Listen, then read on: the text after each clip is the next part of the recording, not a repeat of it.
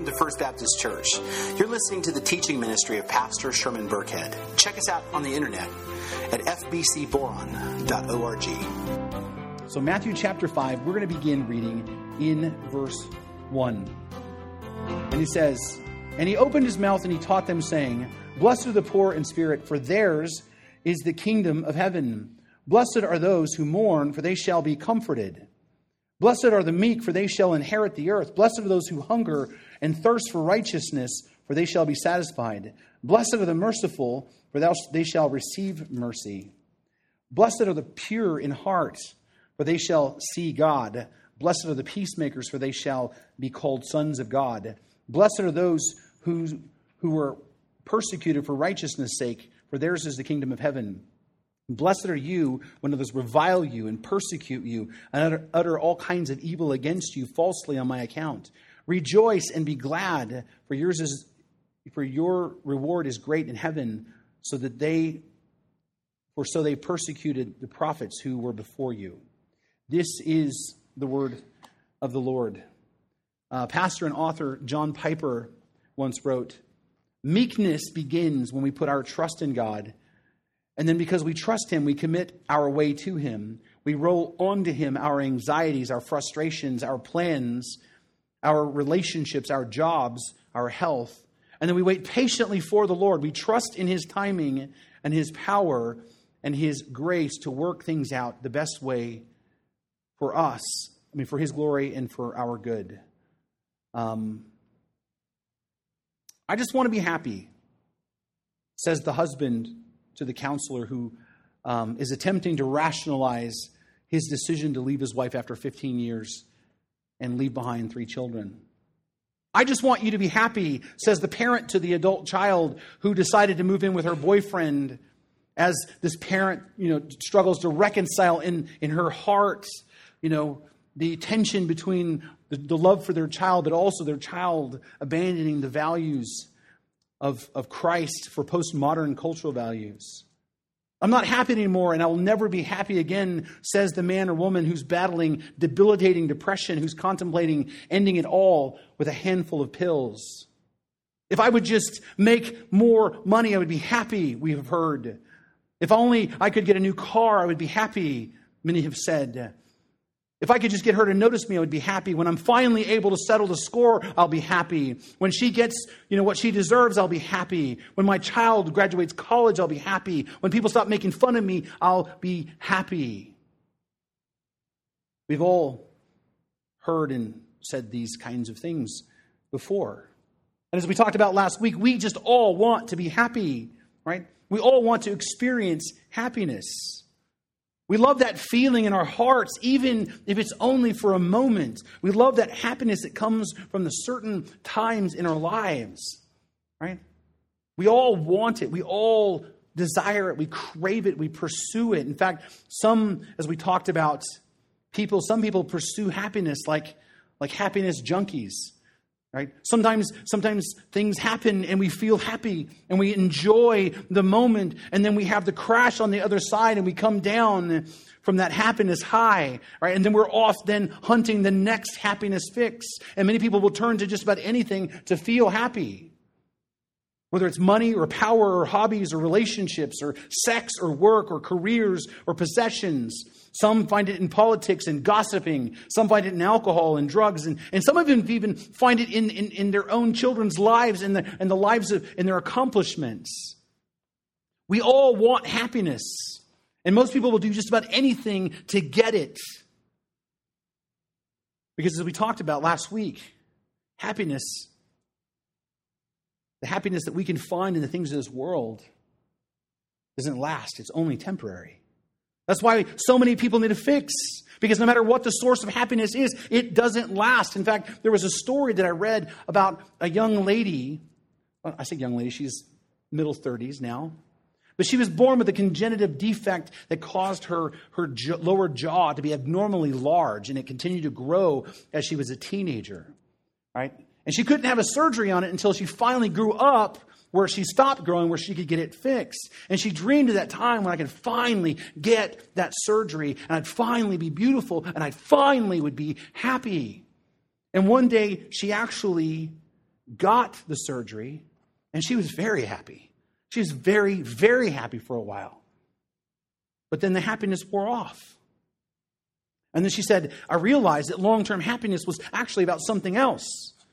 Right? And she said it took, it took her over 10 years to get to the place where she could truly understand where permanent happiness comes from. And that happiness was not found in what the world has to offer. It wasn't in surgery. It wasn't in her getting married. It wasn't in her celebrity status. It wasn't her job. Right? None of these things created the long term happiness that she craved.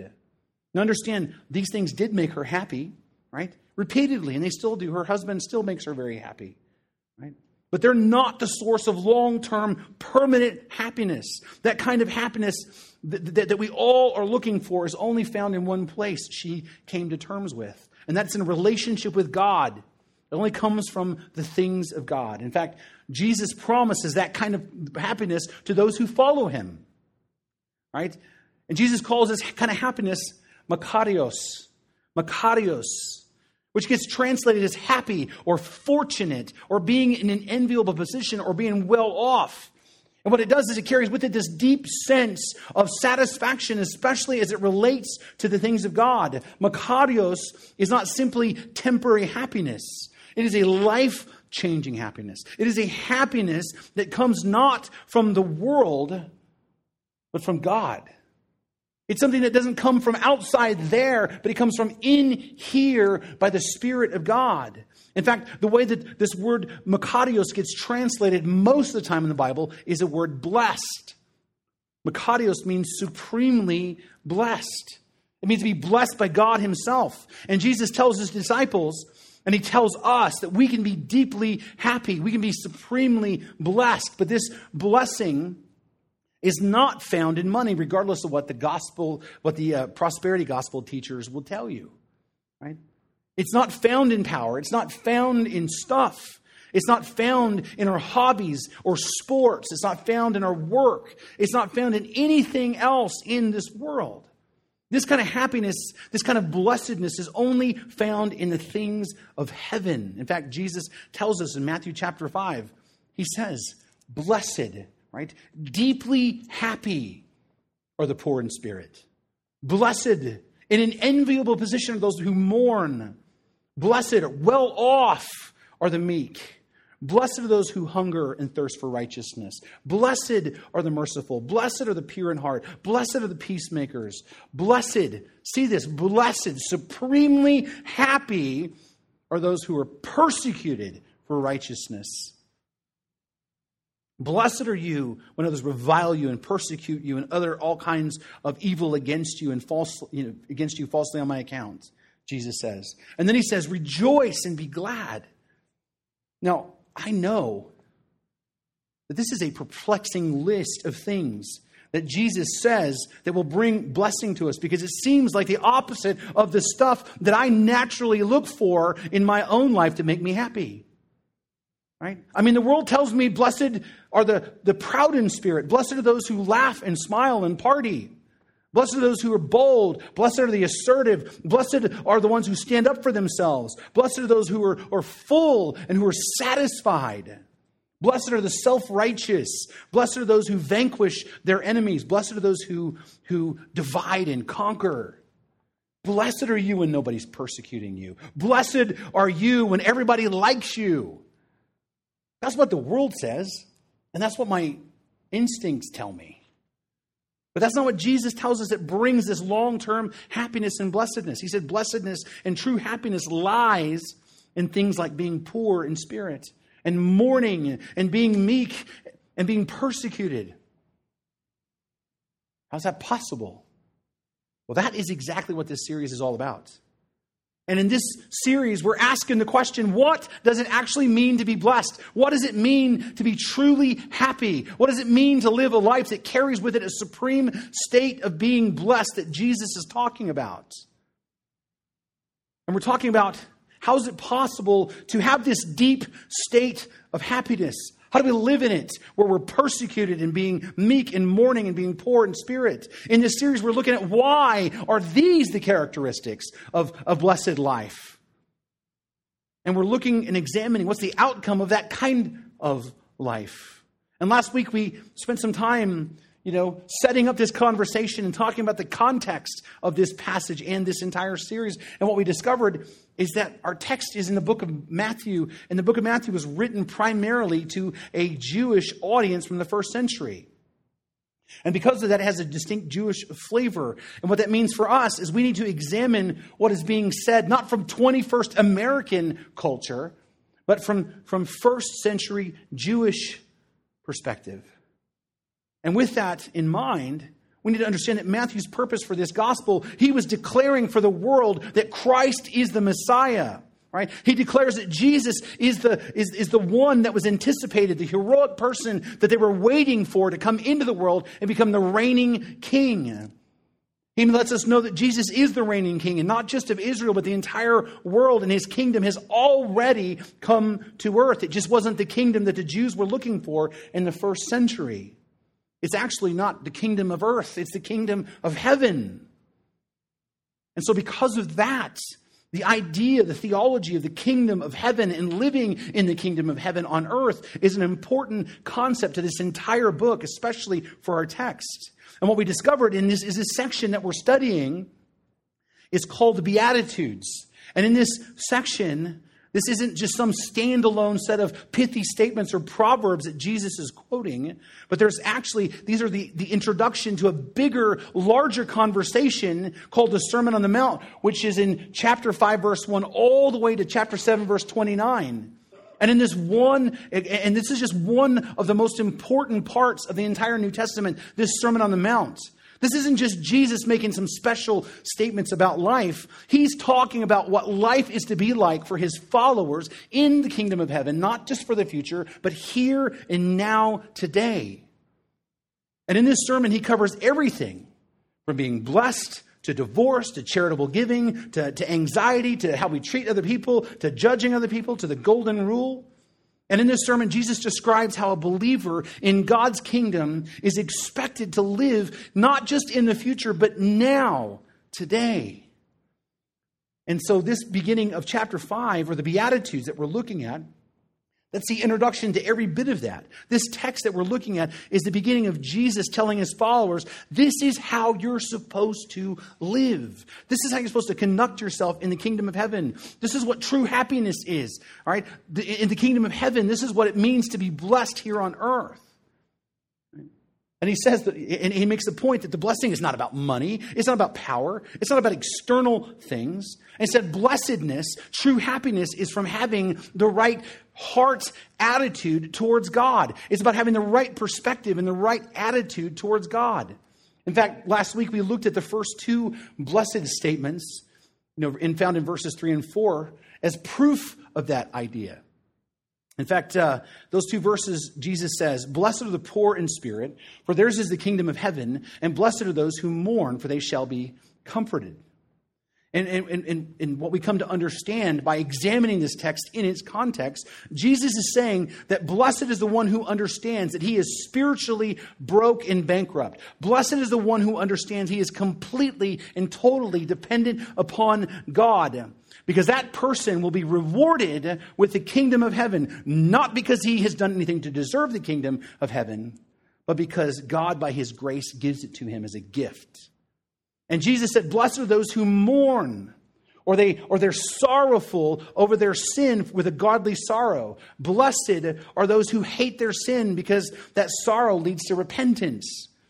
And they're blessed because they're comforted, and they're comforted with a gift of forgiveness they're comforted with the knowledge that all of their sins, past, present, and future, are forgiven in Christ Jesus. And so we start off this series understanding that those who follow Christ are truly blessed because, in spite of their inability to make themselves right with God, they're granted the kingdom of heaven.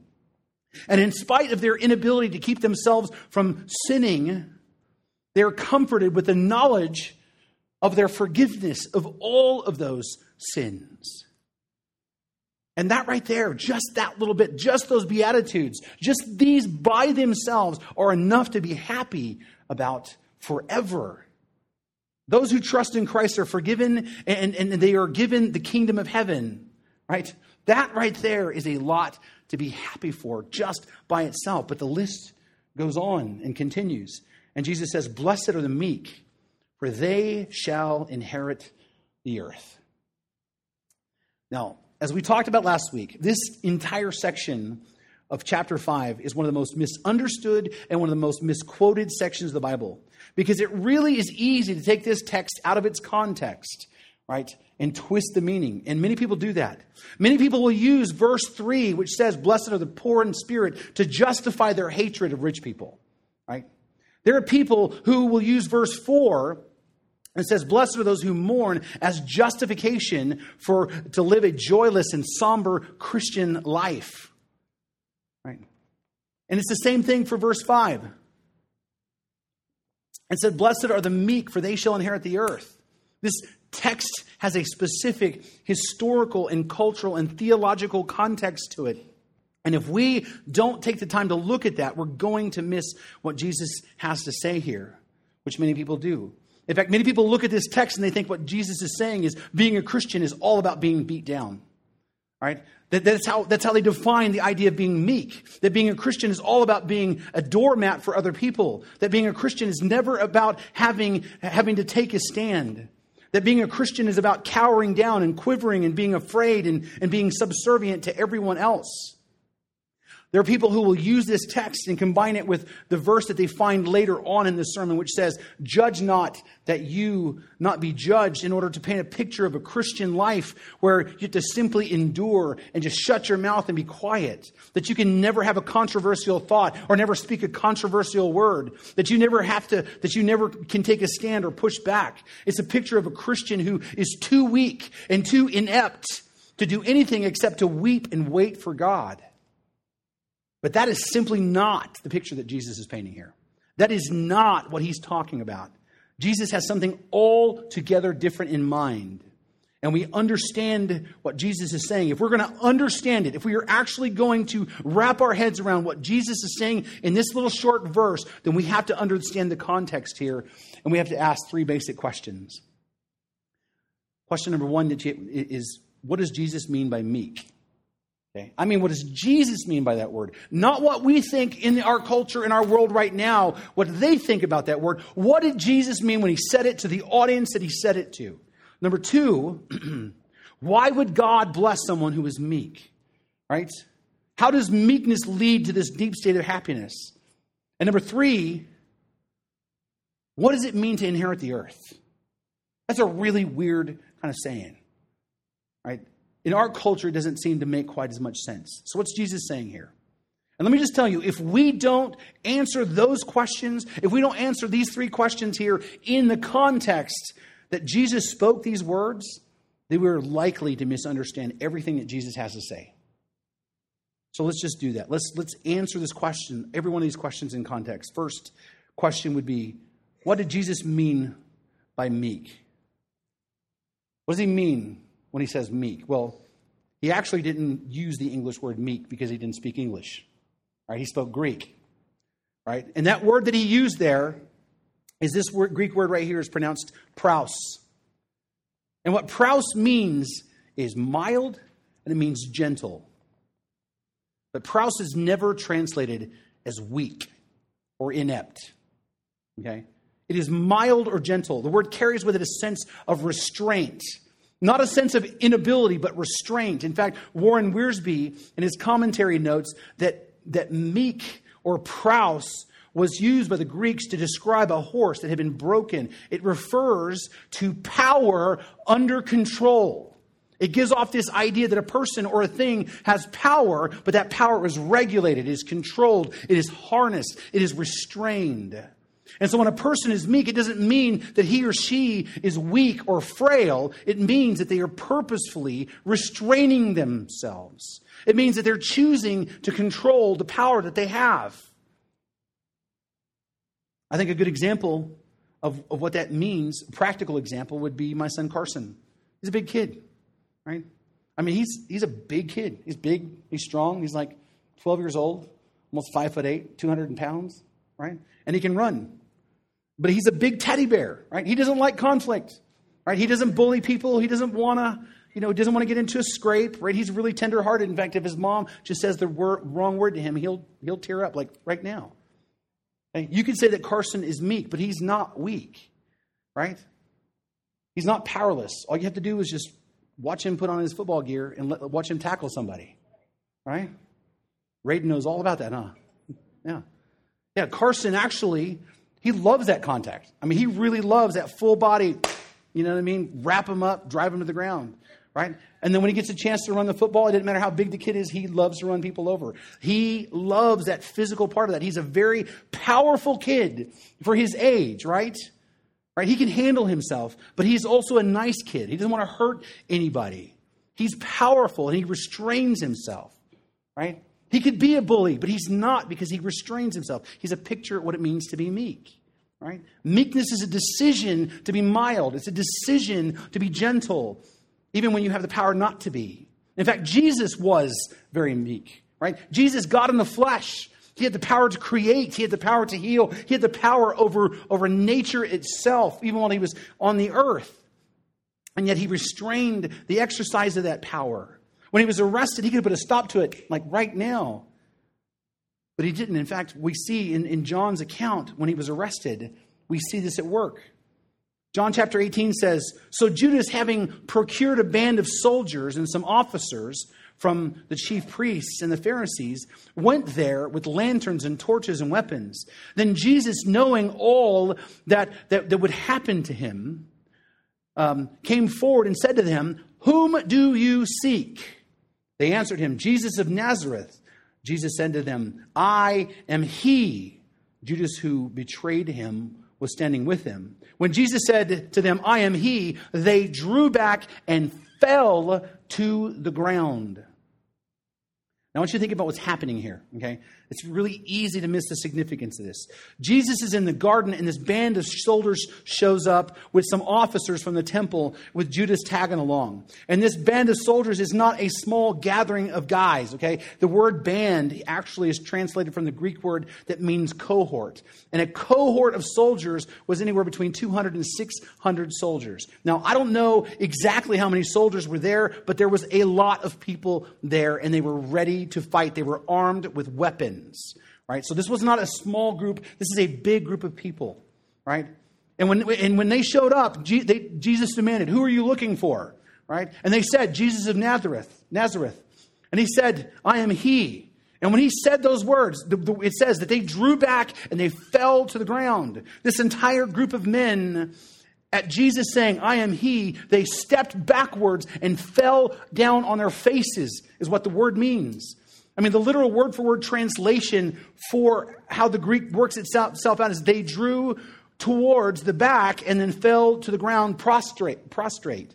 Okay? The idea is that they that's being communicated here that there was something about, about Jesus saying, I am he that caused them to stumble backwards and then fall face down physically on the ground. The entire group, the entire cohort of soldiers Jesus, by his word, could make this cohort of soldiers fall face down on the ground. He could have stopped his arrest at any time he wanted to. He had the power to put an end to it, but he restrained himself and he allowed himself to be arrested and taken to the cross. Jesus is the greatest example of what meekness is this power under control. And so, meekness is not a picture of this weak, spineless Christian who cowers under threat. Right? It's the picture of someone who willingly restrains themselves and exercises his or her power under extreme control to the glory of God. Right? That's what Jesus is communicating here. Blessed are you when you were powerful and when you restrain the use of that power. Blessed are you when, when you have the ability to be assertive, to be defensive, to be aggressive, but you, but you restrain that ability. That's what Jesus is communicating here. Blessed are you when you have the ability to fight back, but you don't. Now, the question that naturally follows is how is that a blessing?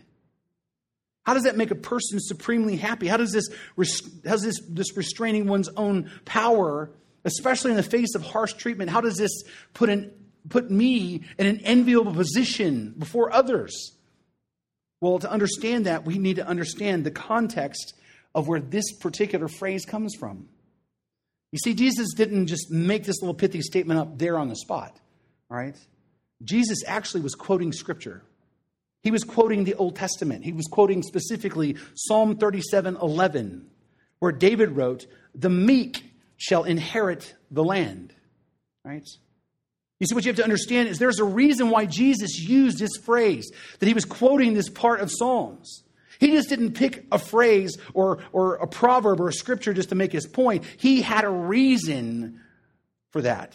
He was talking to first century Jews, and all of these people were intimately aware of Old Testament scripture. He was talking to people who memorized and knew by heart the law and the prophets and the Psalms. And so when he quoted this text, they knew exactly the context that he was saying. They knew exactly what, what the behind the scenes information was. Right? And this was important because, because of the time of, of what was happening in history. See, when Jesus came to the world, Israel was no longer a sovereign nation, right? They were conquered. They were conquered and, and, and, they were ruled at that time by the Romans, who were particularly fearsome. The Israelites longed for the day that they would have a new king and they would, they would, they would come and, and, and he would run off the Roman army and they would be free from foreign rule again. Because as it was, it was this was tough. They were exploited economically, they were exploited politically, they were exploited physically, right? The Romans persecuted these people, right? And times were hard. People were starving to death. Jews had, had a difficult time. Right? And so many of these Jews would resist and they would fight back and they would create rebellions, and the Romans would, would drop the hammer on these people right? They would, they, they, would, they would crucify them by, by the dozens, right? And they would destroy homes and cities. In fact, in, in 70 AD, 35 years approximately after the resurrection of Christ, the Romans finally had enough and they destroyed Jerusalem and the temple and took it all the way to the ground, just as Jesus said they would. And so this was really an intense point in history because people were fed up they were frustrated. They were irritated. They were encouraged by others to exact retribution and to resist and to demonstrate and to fight back all the time. And here Jesus is in the middle of all of this. He is quoting from Psalm 37 11, and he says, Blessed are the meek, for they shall inherit the land. What? Now think about this statement for a second. Right? Because this seems out of place to, to us, right? But it certainly was out of place for the Jews because, because they wanted to be free. They wanted a rebellion. They wanted the Messiah to come who would conquer this Roman army. And Jesus says, the meek, the restrained ones, those who control their power, those are the ones that inherit the land. Not the ones who go out and fight, not the ones who assert their rights, not the ones who are willing to push back, you know, and, and, and keep struggling. Right? Those who choose to be mild and gentle will inherit the land. And this stood in stark contrast with the, with the whole attitude of these people and their understanding of how they were going to get their country back. This is not what they wanted to hear, right? Especially in the context of the Psalms, because they knew exactly where Jesus was coming from.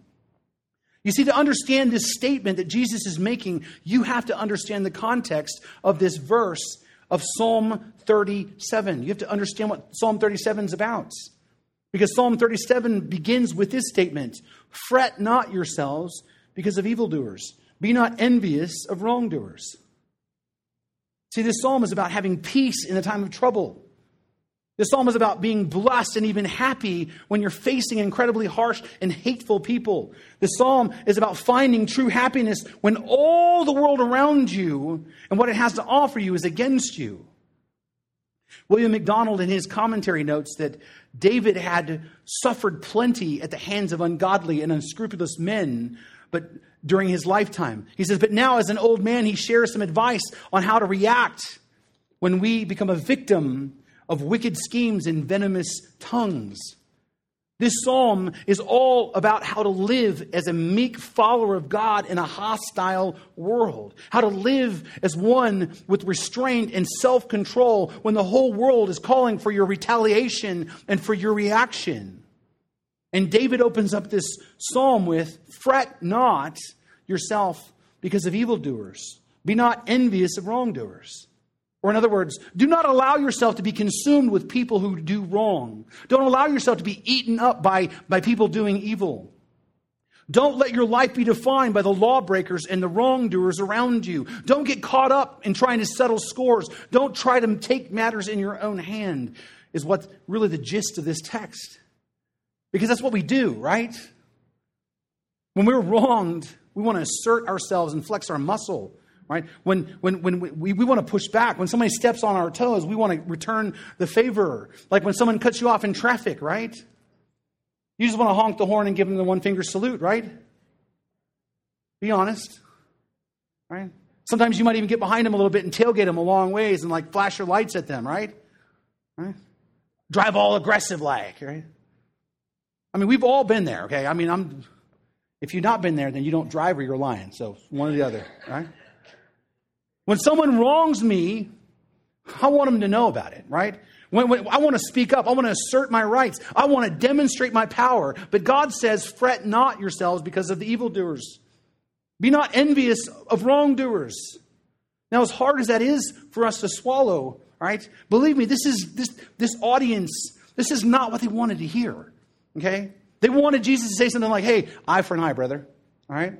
They wanted Jesus to say, hey, when someone does you wrong, then you do them wrong seven times back.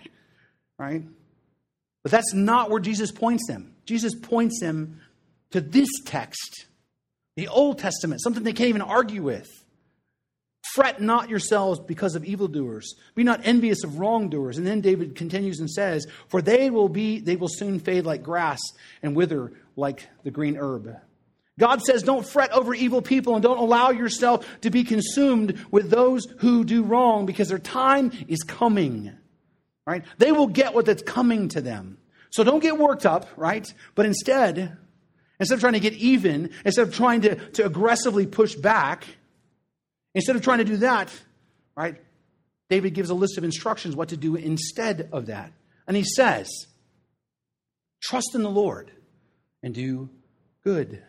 Dwell in land and befriend faithfulness. Delight yourself in the Lord, and He will give you the desire of your heart. Commit your way to the Lord. Trust in Him, and He will act. He will bring forth your righteousness as the light and your justice as the noonday. Right? Be still before the Lord and wait patiently for Him. Fret not over the one who prospers in his way, over the man who carries out evil devices. Refrain from anger and forsake wrath. Fret not yourself, it tends only to evil.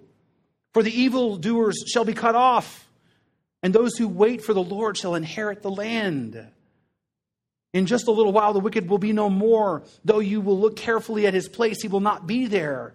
But the meek shall inherit the land and delight themselves in abundant peace. You see what Jesus is pointing to, what he's, what he's saying to these first century Jews was this You asserting yourself, this, this rebelling, this creating havoc is counterproductive. It's counterproductive to you, it's counterproductive to the kingdom of God.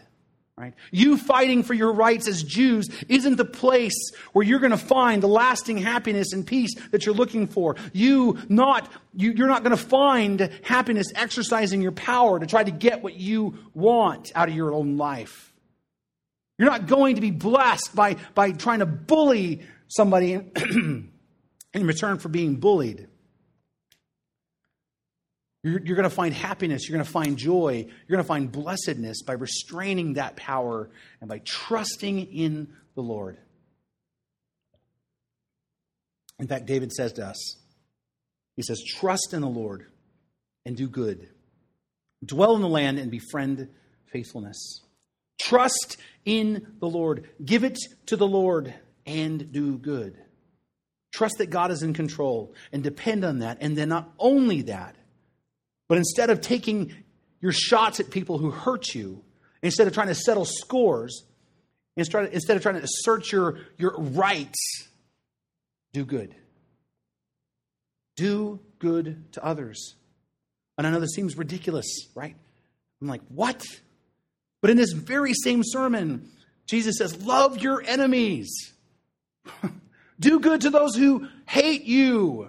Bless those who curse you. Pray for those who abuse you. David says, Trust in the Lord and do good, even to those who don't deserve it. And only that, he says, Delight yourself in the Lord.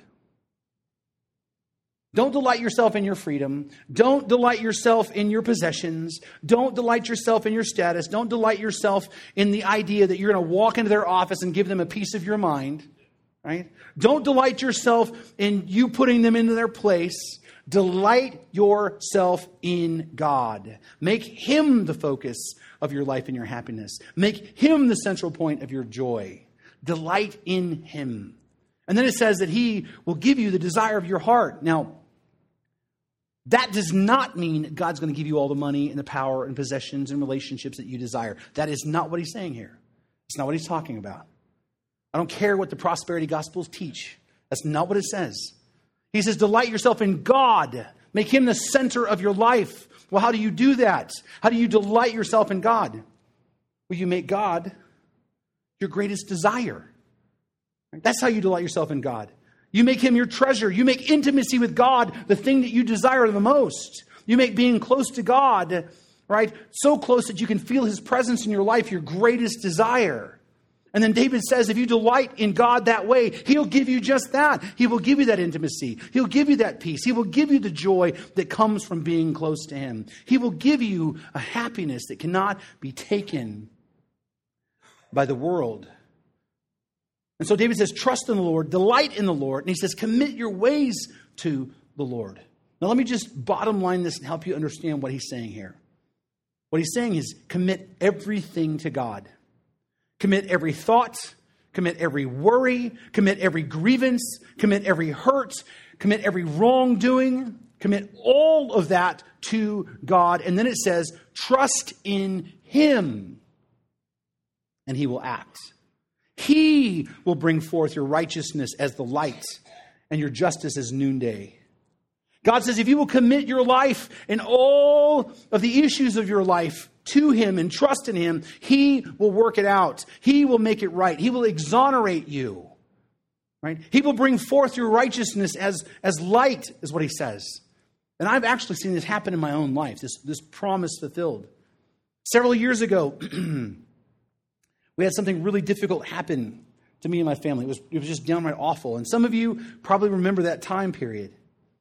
And, and, I, and I had to, at that time, I had to do something that, that, that was the right thing to do, right? But it was difficult because it came at personal cost to me, great personal cost to me and my family. And for a long time, there were people that looked down on me. And there were people that talked bad about me behind my back. And there were several people who just outright hated me because of what I had to do? I wanted so badly to just react. I wanted so badly to fight back. I wanted so badly to go to Facebook and put it all out there for the world to see and explain my side. I wanted so badly to confront people face to face for the way that they were treating me. But I didn't because I knew that that was not going to bring me the peace that I was looking for. I knew that the only way to get the peace I was looking for was to commit it to God and trust that He was going to work it out. Right? To commit my way to the Lord, to commit how I responded to the situation to Him. And so I trusted Him to work things out, and He did. It took time. But he exonerated me. And people who once hated me turned and who turned their backs on me were people now that I have close relationships with again. God restored me and restored my name with these people. What was impossible became possible with God. And believe me, if I would have walked in my own strength and did what I thought I should be doing, I'd have made it a whole lot worse. Still today, there would be people that would, that those, there would be those that hated me, and there would still be grievances, and there would still be grudges, and there would still be a lot of unforgiveness because of that. So David says, Trust in the Lord, delight yourself in the Lord, commit your way to the Lord. And then he says, Be still before the Lord and wait patiently for him. Fret not over the one who prospers in his way, over the man who carries out evil devices. Meekness is about God. And one way to walk in meekness is to trust in God enough and to wait on Him enough to be patient. Even when it seems like those who are doing wrong are prospering. Even when those people who are doing you dirty are getting away with it. Right? We need to trust God enough to wait on Him to work things out in His timing. And then David gets to the heart of the matter and he says, and he gets really practical here, by the way. He says, refrain from anger. There's the hard one, right? And forsake wrath. Fret not yourself, it tends only to evil. I'm going to be transparent and let you know this is really where I personally struggle. Because when I feel like I'm being wronged, when I feel I'm being pushed around or taken advantage of, or when I'm disrespected, I can get angry. Right? And then anger turns to wrath pretty quickly. I mean, I can feel that rage kind of well up in me at times. Right? But the Bible is telling us to refrain from anger, forsake wrath, right? To give up on worrying, give up on ruminating and allowing it to spin around in your head over and over and over again. Because those things are not going to bring you the satisfaction that you're seeking. They will not bring you the peace that you need. They will not give you joy, though in the moment lashing out might feel like it. They will give you the exact opposite. They will bring only evil. That's why we're encouraged to wait patiently and trust in God and to delight in Him and to commit every part of our life to Him. And then God promises, for the evildoer shall be cut off, but those who wait for the Lord shall inherit the land. Those who wait for God are the ones who are going to receive the promise. Those who wait for God, not those who try to walk in their own strength. Those who wait for God are the ones who are blessed. And then he says, in just a little while, the wicked will be no more, though you look carefully at this at his place, he will not be there. And then David summarizes all of this and he drives it all home and says in this one little compact statement, But the meek shall inherit the land and delight themselves in abundant peace. What is David saying here? What he's saying is this For those who live their lives focused on God, those who delight in God, trusting in God, committing their whole life to God, waiting patiently for God, those people are the ones who inherit the land. Those are the ones that receive the promise, not those who need to assert their rights to be happy, not those who need to settle a score to have peace, not those who want to exact uh, um, retribution in order to experience joy. Those who are meek, those who are self restrained, because they're depending upon God, those are the ones who will inherit the land. And that's the context right there. Every bit of that, all of that psalm is the context of Jesus' statement, Blessed are the meek, for they shall inherit the earth. Because Jesus is saying, Blessed are those, happy are those, in an enviable position are those who are self restrained, right? Who don't exercise their power to get their own way because they trust in God, they delight in God, and they commit their life to God, and they wait patiently for God to make things right. They are the ones that are blessed. And the reason why they are blessed, the reason why they're so happy, is because they will inherit the earth. Now, some prosperity gospel preachers will jump on this and say, see, if you are meek and trust in God, one day He's going to give you the earth, which means all the material blessings you ever wanted. Okay? God will give you the material blessings of the earth because the earth is material. That's not what Jesus is talking about here. The word that gets translated as earth here in this text is the exact same word found in the Greek copy of the Old Testament, which is translated into the Psalm 37:11 as the land. The Greek word here can mean either earth or land. So which is it? Well, the context of the culture tells us all we need to know. See, the context of the Old Testament and the Psalms is around the promise by the, the, the, promise that God had given the Jews, and that is the promised land. The promised land is what David is talking about. He says those who are meek, those who are self-restrained, those are the ones that inherit the promised land. Well, why is the promised land so important to the Jews in their lives and their theology? Well, it's because it's the promised land that the Jews would finally understand what it means to be satisfied, what it means to live in peace, what it means to live in harmony. It was the promised land that they would find their shalom or their rest or their peace. The promised land was the land flowing with milk and honey. The promised land was where people lived and thrived. The promised land was where they experienced joy and where they, where they experienced the promise that the land represents. And this promised land that now exists in Israel actually represents a greater hope and a greater promise for those who trust in Christ. Because the promised land represents the promise of heaven itself. The promise that one day we will truly live at peace. The promise that one day that we will live without fear. The promise that we will there will be no more evil or pain or persecution or tears, right? Or nobody cutting you off on the freeway anymore. That's what Jesus is referring to. That's what he's talking about here. Jesus is saying, Blessed are those who trust in God, who delight in God, who wait patiently for God. Right? Instead of exercising their own power and authority, trying to get their own way to find happiness. Blessed are those who are meek because they will inherit the promised land. They will know truly what it means to live at peace. They will know and experience the joy of God's eternal, glorious presence in heaven. And one day, they will inherit the restored earth at the resurrection when everything will be made perfect again. That's what Jesus is talking about. He's talking about Christians, right?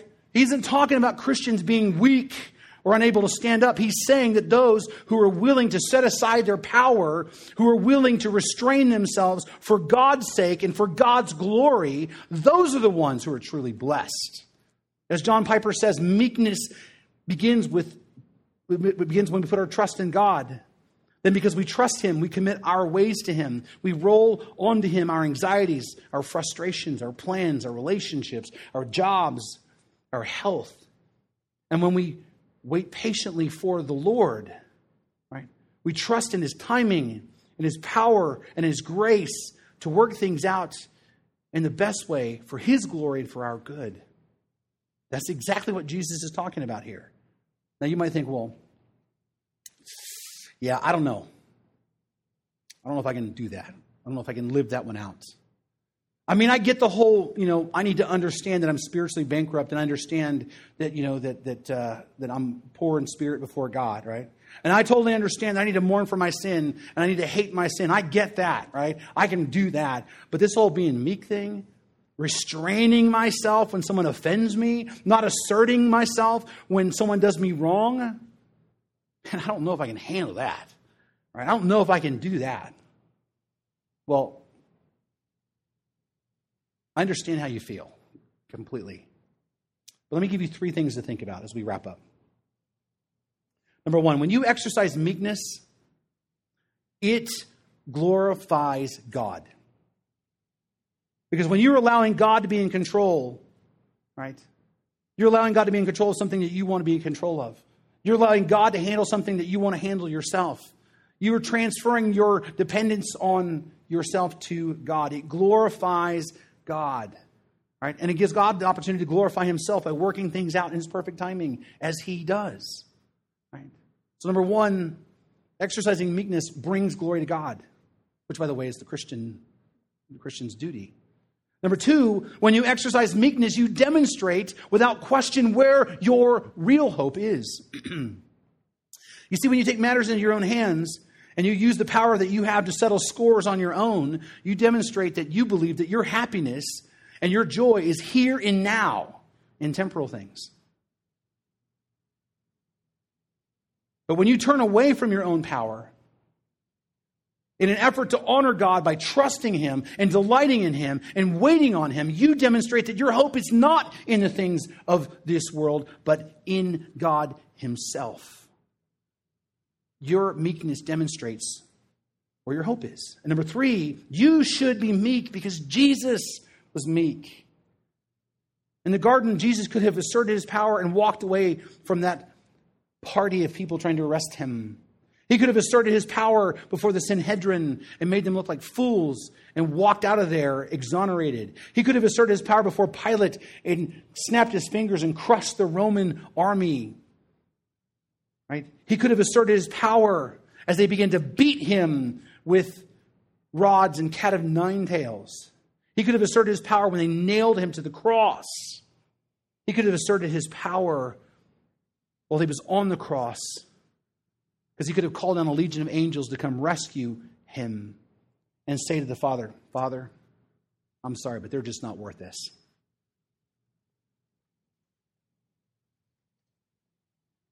He could have done that and more. He could have asserted that power at any time. He was God in the flesh, but he didn't. He was meek, power under control. He was meek so that you could be forgiven, so that you could have the kingdom of heaven, so that you could inherit the earth. Be meek because your Lord and Savior was meek. Let me pray for you. Heavenly Father, I thank you for scriptures like this. Scriptures that, when I really understand them, they cut me to the quick. They bring conviction to my heart. They, they, they penetrate my heart because I see in myself a desire not to be meek. I see a desire in myself to throw my weight around. I see a desire in myself to be loud. I see a desire in myself to push back at every turn. I see a desire in my own life to rebel. But you're calling me to be weak. You're calling me to depend on you to, to solve my problems, not me. You're calling on me to trust you. And Lord, I pray that that's what I do. I pray that all of us would take this text to, to heart, that these Beatitudes would not just be words that we memorize, but attitudes we'd adopt and they would change us and shape us into the image of your Son. Let me be meek because Jesus was meek, that he suffered for a greater cause. Allow me, Lord God, to walk similar. Allow all of us to take that to heart. And I pray, Father, that today that you would pierce all of our hearts. And if anybody here does not know you, Lord, that you'd put a conviction in their heart that they would desire to know you right now, Lord, and put their trust in you. And I pray for the rest of us who are here, Lord, that you'd rise up a people in this place who would walk out of here meekly, power under control, sharing the hope and the healing of the gospel of Jesus Christ with our community and our world. We love you and we praise you. It's in Christ's name we pray. Amen. Thank you for listening. You've been listening to the teaching ministry of Pastor Sherman Burkhead. Check us out on the internet at fbcboron.org. And please consider partnering with us financially as we share the hope and the healing of Jesus Christ with our community and with the world.